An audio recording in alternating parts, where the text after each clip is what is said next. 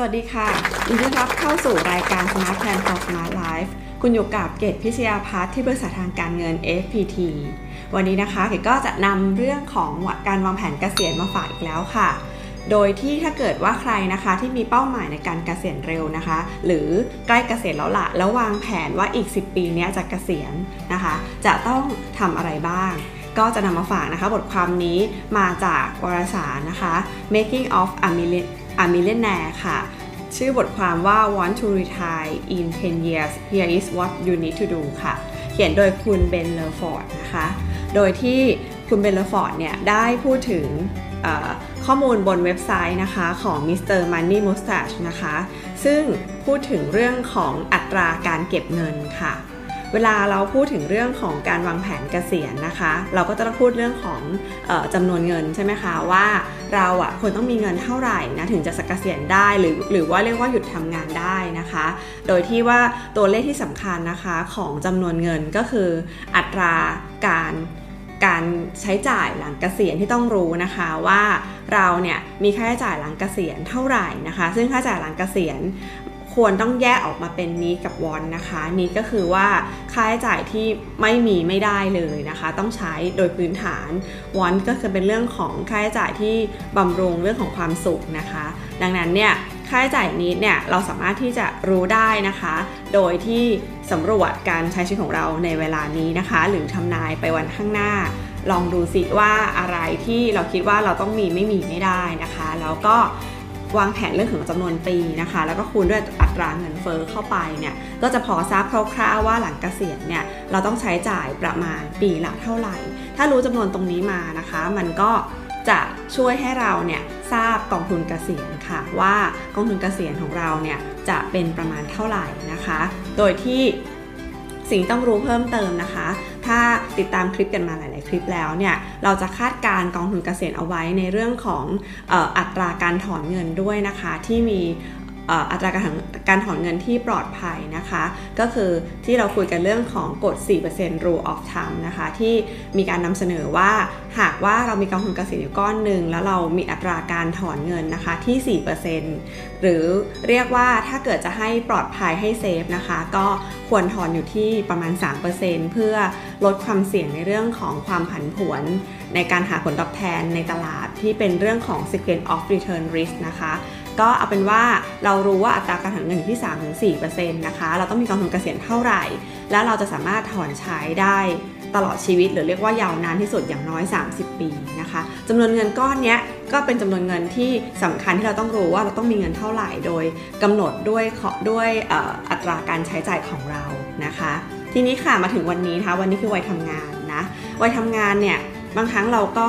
จะมาโฟกัสในเรื่องของอ่าโอเค ส่วนหนึ่งโฟกัสเรื่องของการเก็บออมใช่ไหมคะ แต่อีกส่วนหนึ่งก็จะโฟกัสเรื่องของการลงทุนนะ ซึ่งจริงๆแล้วการลงทุนเนี่ยมันก็จะลงทุนแบบหวือหวามากไม่ได้ถ้าใครมีความสามารถนะคะเป็นเป็นนัก invest นะคะเป็นคนที่มีความรู้ความสามารถในการทำให้เงินงอกเงยอันนั้นก็ยินดีด้วย แต่คนทั่วไปก็ยังคงต้องติดอยู่กับการทำงานตามปกติอยู่นะคะแล้วก็ มาหาความรู้เรื่องการลงทุนก็อาจจะได้ไม่เต็มที่นะคะ อย่างน้อยเนี่ยก็ต้องพึ่งพาในเรื่องของการใช้พวกกองทุนลดหย่อนภาษีนะคะ ในส่วนของเงินออม เช่น ประกันนะคะ ประกันชีวิต 1 0 0 0 0แสนนะคะ ประกันบำนาญ S S F นะคะ R M F Provident Fund สิ่งเหล่านี้เนี่ยเรียกว่าถ้าเกิดว่าเราใช้สิทธิภาษีไปด้วยนะ แล้วก็นำไปลงทุนด้วยเนี่ยคาดว่า เงินก็คือเงินได้หาผลตอบแทนด้วย คาดว่าเงินตรงนี้ก็น่าจะเพียงพอในการเตรียมเกษียณแล้วนะคะ แต่ทีนี้เนี่ยที่เราคุยกันมาหลายๆคลิปนะคะ เรากำลังพูดถึงเรื่องของการเกษียณเร็วนะคะ การเกษียณเร็วก็คือการเกษียณที่เรากำหนดเองค่ะว่าเราคิดว่าเราควรคาดว่าจะเกษียณเมื่ออายุเท่าไหร่นะเพื่อที่จะได้มีเวลานะคะในการไปใช้ชีวิตที่ชอบนะคะ และทำงานโดยไม่ต้องขึ้นอยู่กับรายได้ ทีนี้นะคะเราพูดถึงเรื่องของจำนวนเก็บเงินว่าต้องมีเงินต้องมีเงินเท่าไหร่จะเกษียณได้นะคะ ต้องไปลงทุนอยู่ที่เท่าไหร่ โดยทั่วไปก็ลงทุนถ้าเกาะกองทุนรวมธรรมดานะคะเซต50 ไปก็โดยเฉลี่ย 5%ก็น่าจะทำได้นะ แต่ว่าวันนี้นะคะคลิปนี้นะจะมาพูดถึงอัตราส่วนของการออมเงินค่ะ ซึ่งอันนี้สำคัญมากๆเลยนะคะ ทราบไหมคะว่าถ้าเราวางแผนนะคะ ว่าจะกะเกษียณภายใน 10 ปีนี้ เราต้องออมถึง 65%ของรายได้เลยค่ะ ซึ่งเยอะมากเลยใช่ไหมคะเรามาดูกันค่ะว่า ถ้าเราออมแบบ 10%ของรายได้นะคะ แบบที่เเขาแนะนำกันมาว่าให้เก็บออมเพื่อการเกษียณเพื่อการลงทุน 10%ของรายได้เนี่ย เราต้องทำงานไปอีกกี่ปีค่ะ ในที่นี้นะคะก็จะพูดถึงเเว็บไซต์นะคะที่เป็นบทความของ Mr. Money Mustache ค่ะ ว่าเรานะคะจะต้องเก็บออมเงินในอัตราเท่าไหร่ นะคะ มาเบื้องต้นนะคะมาดูเรื่องของรายได้ก่อนนะคะ อยากจะนำเสนอคำว่า take home pay นะคะ take home pay ก็คือคำว่ารายได้ที่หักพวกบรรดาภาษีต่างๆแล้ว นะคะ บางครั้งนะเราก็จะคิดว่าเอ้ยเรามีเงินเดือนเท่านั้นเท่านี้รายได้เท่านั้นเท่านี้นะคะยิ่งคนทำธุรกิจคนทำฟรีแลนซ์ต่างๆเนี่ยมันมีเรื่องของภาษีนะคะที่ต้องไปจัดการอีก อย่างคนรับเงินเดือนเนี่ยก็อาจจะถูกหักภาษีณนะตอนจ่ายเงินเดือนไปเลย เงินก็ไม่เหลือเข้ากระเป๋าก็เห็นละว่าเหลือเท่านี้ใช้ได้นะคะ แต่ว่าคนที่เป็นเจ้าของกิจการหรือฟรีแลนซ์เนี่ยอาจจะรับเงินเข้ามาเต็มนะคะแล้วก็หักหน้าที่จ่ายไปแค่ 3%อ่าแต่ว่าจริงๆ แล้วต้องจัดสรรเงินตรงนี้ มานะคะแล้วก็มาคำนวณเตรียมภาษีในการจ่ายอีกนะคะแล้วก็แล้วหักต้นทุนต่างๆเนี่ยเราต้องรู้ค่ะว่ามันจะเหลือพอเป็นเงินของเราเท่าไหร่นะคะ นี่คือเทคโฮมเปย์ข้อสำคัญข้อแรกเลยนะคะ ในการเก็บเงินหรือการวางแผนเกษียณต้องรู้ว่าเทคโฮมเปคือรายได้หลักภาษีของเราคือเท่าไหร่นะคะ อันดับที่ 2 ที่สำคัญนะคะคือ saving rate ค่ะ saving rate คืออัตราการออมนะคะ ในคลิปนี้จะพูดถึงอัตราการออมค่ะ เราพูดถึงหลาย ๆ ตัวมาแล้วเนี่ย อัตราการออมก็สำคัญมากนะคะ ว่าทุกวันนี้เราอะวางแผนจะเกษียณกันแต่เราออมแบบไหนคะ เราออมในสัดส่วนของคนเกษียณเร็วหรือเปล่านะคะ ถ้าคนที่ใช้คำว่า fire movement fire นะคะ financial independence retire early เนี่ยคนกลุ่มนี้เขาจะนะคะมีอัตราการออมอย่างน้อย 50%นะคะของรายได้เลยทีเดียวค่ะ นะคะ เดี๋ยวจะมีตารางให้ดูนะคะ แล้วก็การใช้ชีวิตหลังเกษียณเนี่ยนะคะ เราจะเป็นคนใช้ชีวิตแบบไหนนะคะ เราอยู่ได้ด้วยเงินเท่าไหร่ อันนี้ก็คือสำคัญ 3 ข้อนะคะ คือต้องรู้ take home pay ต้องรู้ saving rate แล้วก็ต้องรู้ว่าเงินที่เราจะใช้หลังเกษียณน่ะนี้ของเราอะคือเท่าไหร่นะคะ ทีนี้นะถ้าเกิดมาพูดถึงว่าถ้าจะเกษียณเร็วภายใน 10 ปีนี้มีตารางมานำเสนอค่ะ ในตารางนี้นะคะก็จะโชว์ขึ้นมาเลยค่ะว่า ถ้าเรามีอัตราการออมนะคะที่ 5%ของรายได้ เราต้องทำงานถึง 66 ปีเลยทีเดียวค่ะอ่าซึ่งอันนี้นะคะอยากจะแปะถ้าคนฟังทางพอดแคสต์นะคะ ไปดูลิงก์ในพอดแคสต์ก็จะมีลิงก์ที่เข้าไปในเว็บไซต์ที่คำนวณตัวเลขนี้ออกมานะคะ แต่ถ้าใครดูใน YouTube ก็เดี๋ยวคำนวณดูไปด้วยกันเลยค่ะ แต่ก็อ่านให้ฟังนะคะว่าถ้าอัตราการออมอยู่ที่ 5%นะ เราต้องทำงานถึง66 ปี อันนี้พูดถึงว่าเราไม่ได้มีเงินเก็บ กองทุนเกษียณก้อนอื่น ๆมานะเราเราเริ่มเก็บใหม่เลย สมมุติว่าเรามีเงินเก็บหลายก้อนแต่เงินเหล่านั้นไม่ใช่เงินเกษียณเงินเกษียณเนี่ยนะคะเริ่มต้นใหม่เลยเนี่ยถ้าเก็บที่5%นะคะจากวันนี้ไปเนี่ยคุณต้องทำงาน60ปีเลยนะคะถึงจะเกษียณได้คำว่าเกษียณได้ที่เกดบอกคือว่าเราจะมีเงินก้อนก้อนหนึ่งเราก็ถอนที่อัตรา 10%แล้วก็เงินเนี้ยสามารถที่จะเลี้ยงตัวเราได้อย่างน้อย 30 ปีนะคะเลี้ยงเลี้ยงตัวได้ 30 ปีในอัตราการหาเงินที่ปีละ4%นะ ถ้าเราเกิดเรา saving rate นะคะ ที่อัตรา 10%ทั่วๆไปเขาแนะนำมาค่ะว่าเราเก็บเงินมา 10%นะเก็บเงินมา 10%จากรายได้แล้ว10%เนี้ยไปลงทุนเพื่อเตรียมกองทุนเกษียณนะคะอัตราการลงทุนอยู่ที่ประมาณ 5%น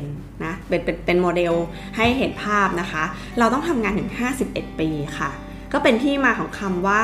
ว่าทำงานถึงอายุ 70ไงก็คือตอนนี้ที่อเมริกาเขารณรงค์กันว่าเออให้เกษียณเนี่ยทำงานอย่างน้อยเนี่ยถึงอายุ 70 ถึงจะเกษียณได้นะคะ ถึงจะมีเงินพอ เพราะถ้าเกิดเราเริ่มเก็บเก็บเงินที่เรทนะคะอัตรา 10%ของรายได้ตั้งแต่อายุ20 แล้วเราเนี่ยตามตามหลักตามตารางเนี้ยนะคะ ก็คือต้องทำงาน 50 ปีแปลว่า 20บวก50 ก็คือ 70 ถ้าเกิดเราเก็บเงินในเรท 10%ของรายได้เนี่ยเราจะต้องทำงานถึง 51 ปีเลยค่ะนะคะ ถึงจะเกษียณได้นะนี้มาดูในในอัตราการออมเงินที่ 50% นะคะ ถ้าอัตราการออมเงินที่ 50%เนี่ยนะคะ ก็เขาบอกตามตารางนี้เขาก็บอกว่าเราจะมีระยะเวลาทำงานเนี่ย 17 ปีนะคะระยะเวลาในการทำงาน 17 ปี ดังนั้นเนี่ยถ้าพูดถึงเรื่องของการเกษียณเร็วค่ะ ถ้าเกิดว่าเริ่มนะคะตั้งแต่อายุอายุ 20 นะ อายุ 20 แล้วก็ออมที่เรท 50%ของรายได้ ไม่ว่าคุณจะมีรายได้เท่าไหร่นะคะ แล้วคุณออมที่เรท 50%ของรายได้เนี่ย คุณจะสามารถเกษียณที่อายุ 37 นี่คือคืออัตราการเกษียณเร็ว เป็นที่มาของ Fire Movement นะคะ ดังนั้นเนี่ยถ้าใครอยากจะเกษียณเร็ว ต้องมี mindset อยู่ในใจนะคะต้องออกไม่ได้ 50%ของรายได้นะคือคือคนเราเนี่ยอาจจะทำงานนะหาเงิน หาเงินเยอะๆเยอะๆขึ้นนะคะ แต่ถ้าเกิดว่าเราสามารถหาเงินเยอะๆแล้วเรายัง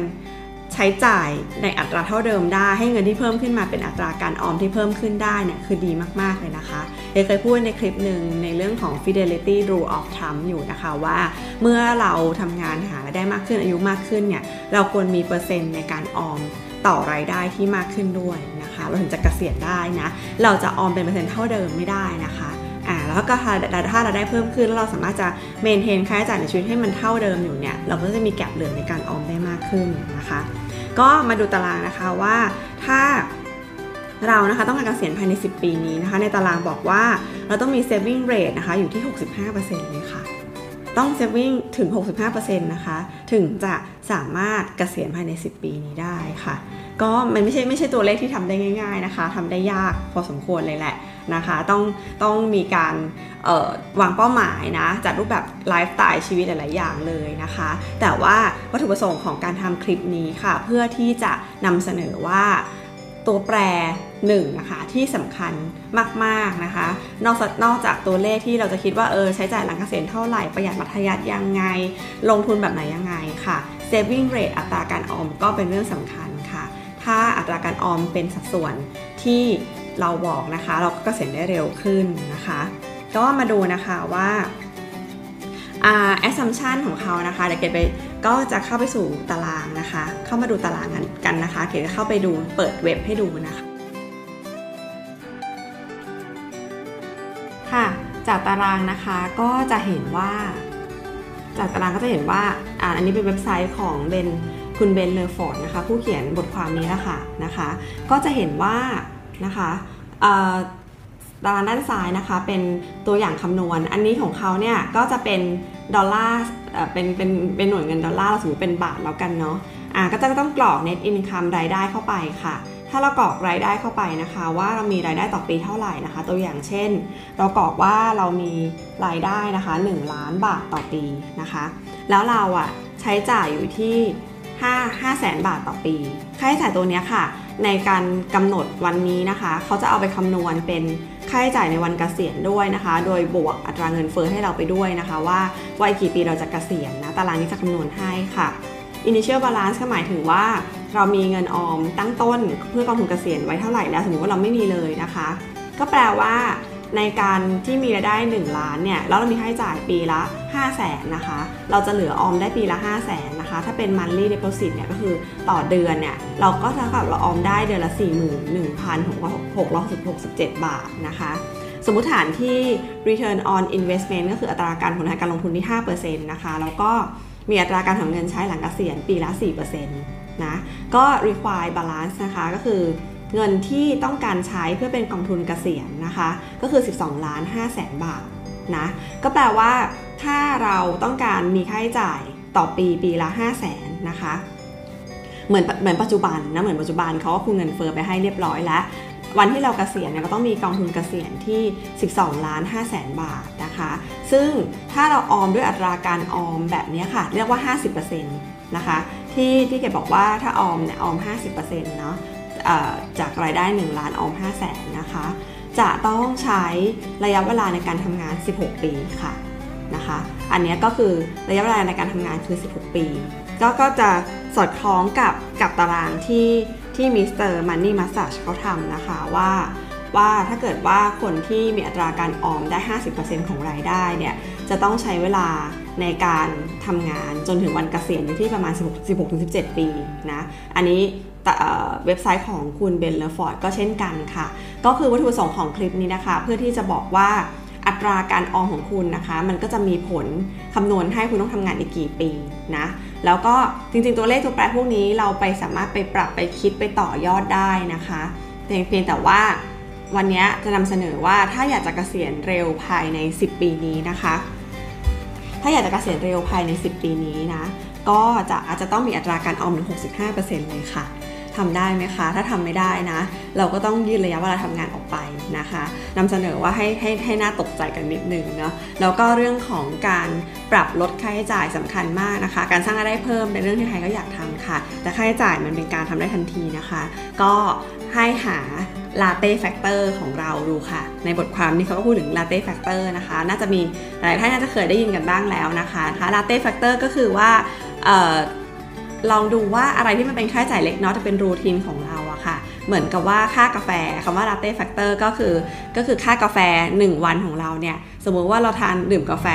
แก้วละ 100 บาทต่อวันเนี่ยค่ะถ้าสมมติว่าเราตัดไอ้100 บาทต่อวันนี้ไปได้ค่ะ แล้วเอามาออมมาลงทุนเนี่ย มันจะเกิดเป็นผลตอบแทนที่มหาศาลในอนาคตเลยนะคะ ก็ลองหา latte factor ของตัวเองดูค่ะ ว่าอะไรคือส่วนเล็กๆน้อยที่เป็นค่าใช้จ่ายที่สามารถจะปรับลดได้นะคะทำให้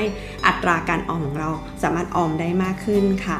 ก็วันนี้นะคะที่นำมาฝากก็จะมีแต่เพียงเท่านี้นะคะ ว่าหากคุณต้องการเกษียณเร็วนะคะ คุณต้องมีเปอร์เซ็นต์ในการออมที่มากขึ้นค่ะ ไม่ใช่ว่ารายได้เพิ่มขึ้นแล้วจะใช้จ่ายมากขึ้นนะคะรายได้เพิ่มขึ้นถ้าสามารถใช้จ่ายเท่าเดิมได้เนี่ยก็จะมียอดออมแล้วก็ยอดลงทุนได้มากขึ้นค่ะขอบคุณที่ติดตามกันนะคะ แล้วพบกันใหม่ในปีต่อไปค่ะ สวัสดีค่ะ